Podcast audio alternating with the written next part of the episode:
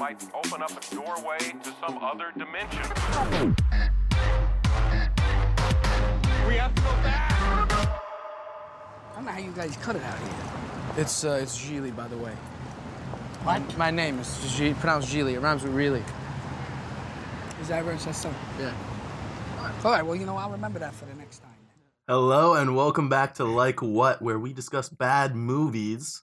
Sometimes, you know, there's a bad movie and it ends up being hilarious. Last week we watched Futuresport and I thought that was that was pretty great. Futuresport was tolerable compared to this. Yes, and and then sometimes there's a bad movie and it's so bad that it's hard to actually watch and get through it.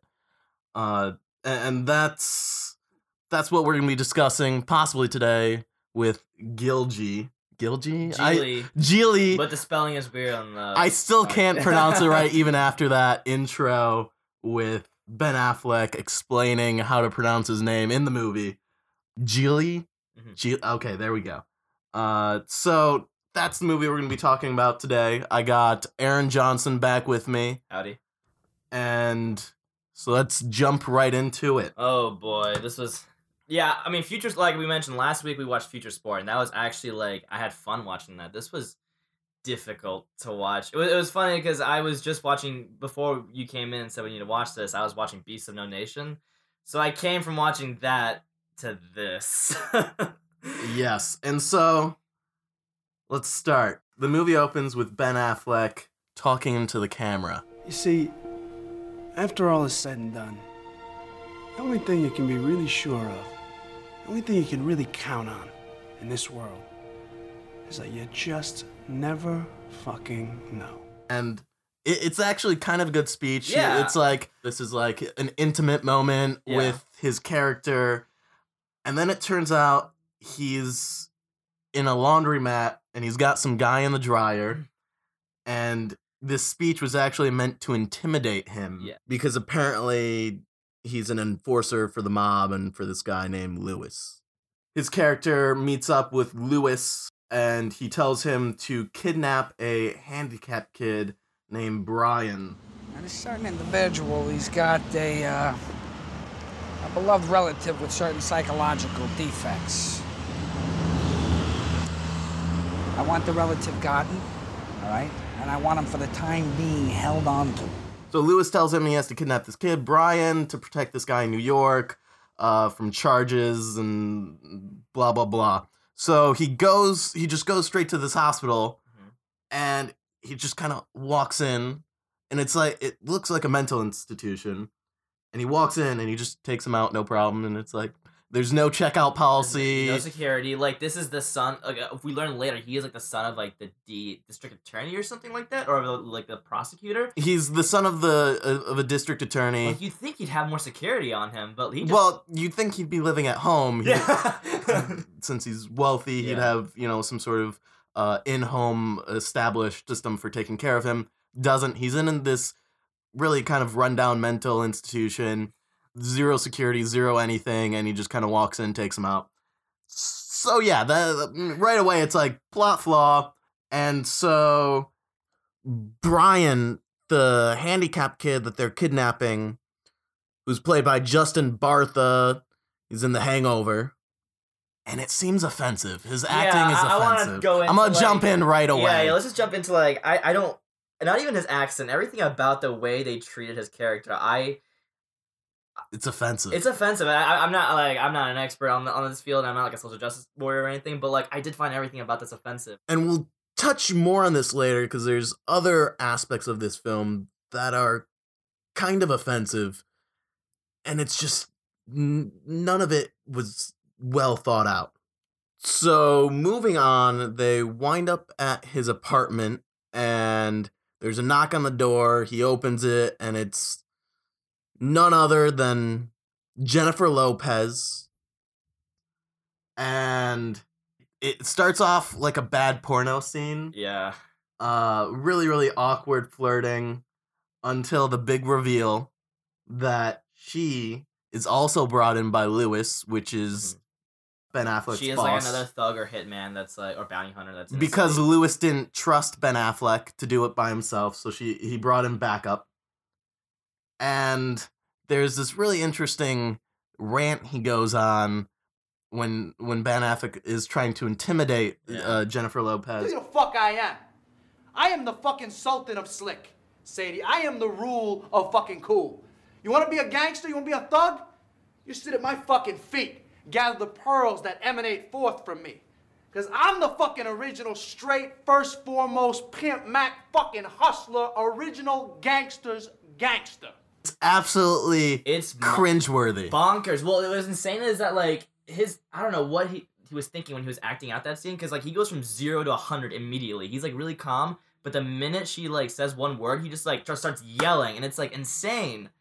So the next kind of big scene that we have is it goes into a dinner scene with weird romantic elevator music. Right away it starts falling apart because the music, the tonality doesn't match up with the introduction. Music was weird. I, I I describe it as like it's like dad jazz. It's a good one. I was I was thinking of elevator music, but yeah, dad jazz is I mean that's kind of elevator and I music. read my, my notes. I feel like the editor just didn't know where to place it because sometimes he would just like pu- he would just like put it during emotional moments. Like he didn't know when to implement silence and when not to. Like it, the music was just all over the place, and it just wasn't didn't help the movie at all. Yeah. So we have them, the three of them, and it's supposed to seem like a family dinner type yeah, thing. I got that kind of Very vibe, too. confusing. The again, it hasn't come up. Brian isn't asking to go. Like he has to go home maybe in the first like two minutes of this so-called kidnapping. Doesn't come up again. So he, they're they're having dinner. Brian is calm. He's eating. He's complaining about the food, but like with a stranger. Yeah. Like what? And in this scene, Affleck continues to just treat him like the worst, like in the worst way you could treat someone in his condition. Yeah, and so so during during the dinner, it comes up. Oh, there's a weird rant about how in every relationship there's a bull and a cow. tell you something. In every relationship, there's a bull and a cow. It just so happens that in this relationship right here with me and you, I'm the bull. You're the cow. All right? Bull. Cow. You got that? Yeah, I got it. Bull cow. And we'll get back to that later because this is a theme throughout the. Oh. Believe it or not, it's a theme throughout the movie. Bull and cow type thing. It comes up like six times. They try to make it like a joke. Doesn't play off at all. Heads up to our listeners, we're gonna be saying he goes into a rant a lot because this movie is made up of a bunch of monologues. Like it's a, Of just Ben Affleck, yeah. a huge. I mean, Jennifer Lopez, like just monologue after monologue. All right, so they so they put Brian to bed Mhm. Uh, after dinner. Brian asks uh, Larry, which is Ben Affleck's character, to read him a book. Larry, read to me. What? Read to me, Larry. Read to him, Larry. I don't want to read to him. What do I got to read to him for? Apparently, he doesn't own a book. Whatever. uh, so he reads some household label stuff. Um, and this happens multiple times Yeah, throughout the it's movie. the one gag I kind of enjoyed. I actually You enjoyed it? I Okay. liked it a lot. I- I didn't- I thought it was funny. It, it went lukewarm right over my head. I was like, oh. I had to find some silver lining. You don't have a book. I got a phone book. Oh, there you go. Read to me, Larry. So fast forward, Jennifer Lopez, Ricky, whatever you want to call her, she's in bed now with a book. She didn't want to read it to to Brian. Yeah. She just kind of she's like, "This is my book." It's the book she carries around, and she's always ha- it's like a Zen or like peace book. That's like her thing is that she's like a Zen master. Yeah, but really where did that. she get it from? Is my question. She didn't walk in with a book. She just appeared with. I it. also want to say she has an amazing amount of clothes that she changes. A lot of jewelry. She didn't see it pack any bags. She kind of just walked in the apartment with the clothes she had, and she has a book. She has all these clothes. It's like, I know, where- I know. What? Where did they come from? Where did she get this stuff? Anyway, so now Ben Affleck and Jennifer Lopez are getting ready for bed, and Ben Affleck is in the bathroom, and he has this weird cow and bull thing scene again, and I, I don't know. There's your bull.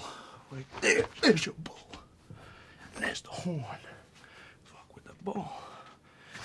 Get the horn. Really awkward. I thought it was cringy. That, that was it's cringeworthy. So then there's some bedside talk. uh, she comes up that she's a lesbian. Yeah, Affleck tries to put the moves on her, and she just straight up says like, "I'm a lesbian," and that becomes essentially the only kind of conflict or like defining plot in the entire movie, and it just doesn't really. What a bummer. Yeah, I know. What a bummer. Uh, so fa- fast forward, it's the morning. We get a knock on the door. This is one of the enjoyable scenes, only in the movie. you thought this was enjoyable. I liked it. I love. It's Christopher It- Walken. it- it's amazing to see Christopher Walken walk into this walk.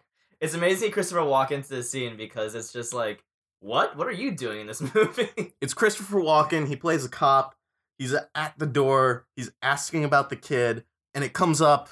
This is where the characters learn that Brian is the district attorney's son, and they kind of freak out a bit. Go down to Marie Callender's.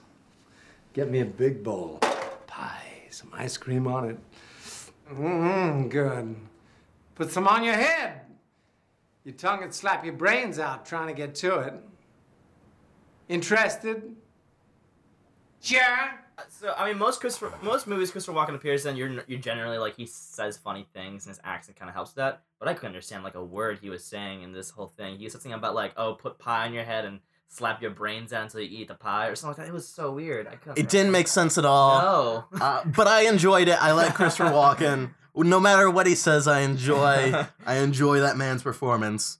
So now they're in a car for some reason, running errands. Doesn't really. We don't really get an explanation. It's like, ah, we have to go. We don't want to have more scenes in this apartment, Yeah. so we're gonna go somewhere. It's somewhere. funny you say that because I, I swear ninety percent of the movie takes place in that horrible looking apartment. Yeah, and so this is an important scene because this is the first time Brian I think I think this is the first time that Brian brings up Baywatch. Maybe. It might No, not be. I think he brings it up when they, as soon as they leave the hospital he picked him up from, and they do. I, I thought this was offensive. He, uh, he like asks Ben Affleck, "Can we go to the Baywatch?" And Ben Affleck, instead of grabbing a phone, he grabs like a flashlight and says like, "Oh, the walkie-talkie says it's closed," and that kind of he just keeps on delaying his want of going to the Baywatch multiple times. Yeah, so Brian wants to go to the Baywatch, and every time they bring this up, they start playing really emotionally driven music. And so it's like, this is his character plot, this is his arc. Brian, uh, his arc somehow revolves around Baywatch and girls. Yeah, And it's very it's very uncomfortable to watch. the next big plot point is a phone call with Lewis, which is informing Ricky and Larry, Jennifer Lopez, and Ben Affleck that they need to take Brian's thumb and mail it to his brother, the district attorney, yeah, or federal federal attorney, or something like that. It's, it's only until 45 minutes into the movie that we get an actual, like, kind of like plot, like, something happens. Yeah. M- There's more conflict than just sexual tension Yeah. between uh, Ben and uh, Jennifer Lopez. So, out of nowhere, Lopez's Ex-girlfriend. ex girlfriend or girlfriend at this point shows up, and they're fighting, and there's miscommunication, and uh, after minutes of melodrama, they break up, and the ex girlfriend is so upset she goes and grabs a knife and slits her wrist, and it just doesn't fit, it doesn't make sense.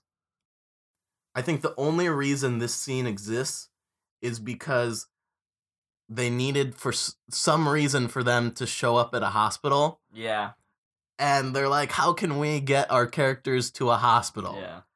Let's And- have this person show because she like doesn't appear again or has any contribution to the plot. yeah and so literally her the ex-girlfriend comes in she gets upset because lopez breaks up with her she slits her wrist the main characters end up at a hospital and they have the bright idea to steal a thumb from a corpse and send that because brian has grown on them and they don't want to send brian's thumb and they they they'd rather take it from a corpse Do you remember how Ben Affleck acquires that thumb? What does he use? he uses a plastic knife to cut off the Yeah. thumb. And it's so weird for for me to think that like, oh, Brian's grown them because I feel like throughout the entire movie, Ben Affleck just hates Brian because he just keeps on giving him shit for being an idiot. It's, yeah and it's like hard to watch. It's like you shouldn't be treating him like this. So they mail a package, uh, and, and they go home, and it's bedtime, and and Ben Affleck is persistent with with with Jennifer Lopez. He's he's still trying to get it in. He gives that kind of like romantic comedy, like "I love you and I need you" speech, but like before that, he calls her like a Dicosaurus Rex. Like he's not doing this "I love you" speech very well. He does call her a Dicosaurus Rex. It was it was actually the funniest. I wrote my movie. notes. Is Dyke derogatory? And so his persistence pays off.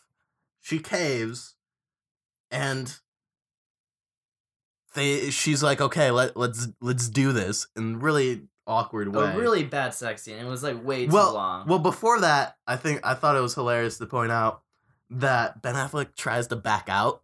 She's like, she's like, she's like, okay, let's let's have sex, and then Ben Affleck is like, you know what, I I don't want to. Yeah, I don't think I, it's right. because the whole movie was just him wanting this. And so it leads to the weirdest, longest sex scene I've ever seen, where they have like weird, playful music, and like it's just I don't know. It's just creepy. It was just them rolling on the bed for like ten minutes, and it was, It was way so too, long. It was way too long. So post sex scene, they're like spooning and they're talking, and you know what comes up again? The whole the whole bull and Oh, cow yeah. metaphor they have going on comes up again. Every relationship has a bull and a cow, huh? That's right.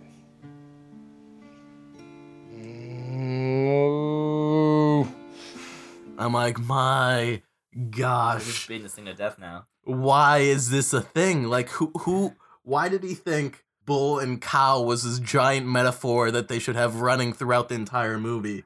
Why did they think that it would be a good idea to have this like really bad saying Yeah. be like the main one of the main points in the movie?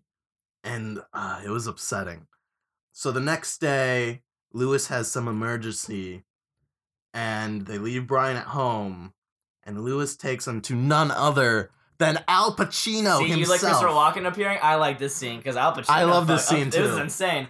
Okay, go go on. Yeah. So Al Pacino plays Starkman. Starkman, I don't know how to pronounce his name. I mean, he yells it at one point. yeah, I know my fucking name. That was his line. Mr. Starkman. and so and so uh yeah, so this is the guy uh that they've been working for. This is the guy in trouble from New York that they kidnapped the district attorney's son for. And well, he's frankly pissed because because He's yelling a lot. yeah, he's yelling a lot and be- I, I feel like his only actor note that was given by the director was like, as the scene goes on, slowly increase, no, quickly increase volume to the point where you're just yelling for no reason. Yeah, and so he's upset because, like the audience, uh, we think the kidnapping scene is a stupid idea. Yeah. And this is probably the best scene in the movie. I actually jumped here. I was surprised. Uh, this was actually, I was like, huh, this is good writing. Yeah. So, Al Pacino, out of nowhere, shoots Lewis in the head. Lewis is dead. There's like a few seconds of actual good directing and filmmaking because there's a cool, there's a cool shot of the fish tank, and you see a fish eating like part of his brains. I thought that's a cool shot. That's the only good part of this movie. Yeah. So he so he shoots Ben Affleck's boss who who gets him to kidnap the son. And so now now Starkman is his direct boss. And so he brings up he's like I know you I know you sent the wrong thumb. There's there's such thing as fingerprinting. And I'm like finally the voice of reason. Yeah. like we have s- thank god it came back here and this is this is kind of where the movie paid off a bit it's like we have this character who recognizes Yeah. how stupid some of these scenes were and so i was like al pacino my man bringing it in. And so he kind of he kind of brings the movie back but really not enough uh not there's not enough payout to to make up for everything else. And so jennifer lopez's character ricky uh convinces uh starkman al pacino not to kill them because she she says that they'll kill brian and it's again using vague like mob speech she convinces al Yeah. pacino that they'll kill Brian, and so let us go and we'll take care of everything for you and we'll solve all your problems. it was really anticlimactic to like a really cool scene, and the ending was just like okay, and they just like talked their way out of trouble. Like it really wasn't anything. Yeah, it kind of just ends there. It's like, uh, and They just leave the house Yeah. unscathed. and so then literally not even 30 seconds after they get out of the house they're like yeah we're not really gonna kill him. Yeah we're not really gonna kill brian we're just gonna take him back. So they they get brian and they're on their way to drive him back to the hospital or the mental institution wherever they got him from. I'm, it's still not clear. Yeah. cue cheesy music And what do they pass by? well, hold on. Oh yeah. Hold on. This is this is the big climactic scene for Brian. This is the conclusion. We're getting to the conclusion of his character arc. Uh Ben Affleck gives Brian dating advice in the car. Hello. How are you today? How how are you today? Nice weather we're having. Nice weather we're having. An hour of him calling him an idiot and a retard throughout the entire movie. This is like the one moment they connect. And and so this is where they just happen to drive past the set of Baywatch or just a film set and Something like Brian Baywatch. in his stupidity that, you know, apparently we're all supposed to be laughing at. Uh you know, we Is think excited. he thinks that it's Baywatch, and so they go to this film set that's on a beach that they drive past, and out of nowhere, Ben Affleck goes on a toll phone, payphone, and, and tells calls the brother apparently to pick him up from the beach. So now they're not even dropping him off at the hospital. No. I, I I bet There's- you uh, there's a million things wrong with this. I bet you they couldn't get that set back, and they're like, we have to find a way Yeah. to like because they probably filmed it in the beginning and then they didn't have ideas. I have no idea, but the so apparently the brothers coming back to the beach and Ben Affleck and Jennifer Lopez drive off into the distance as Brian dances with he gets to be an extra on the set of Baywatch. He sneaks his way in, and it's weird because like everyone's wearing bikinis and swimwear. He's wearing like a winter. Like, he's wearing like winter. clothes. so the, his his arc ends with him talking to some Australian Oh, girl yeah, and dancing. Earlier, we we see him um at the apartment. We see him taking long distance phone calls to Australia because he likes the voice of Australian women. So you meet it's like a cute Australian girl, and Ben Affleck, who's like what like thirty miles away, sees this, hears the Australian girl's voice, and goes like, "Yeah, you did it, buddy." I was like, "Wait, Gives how can he hear up, her?" A- and that's that's really the end of the movie or the last thing I want to talk about. yeah.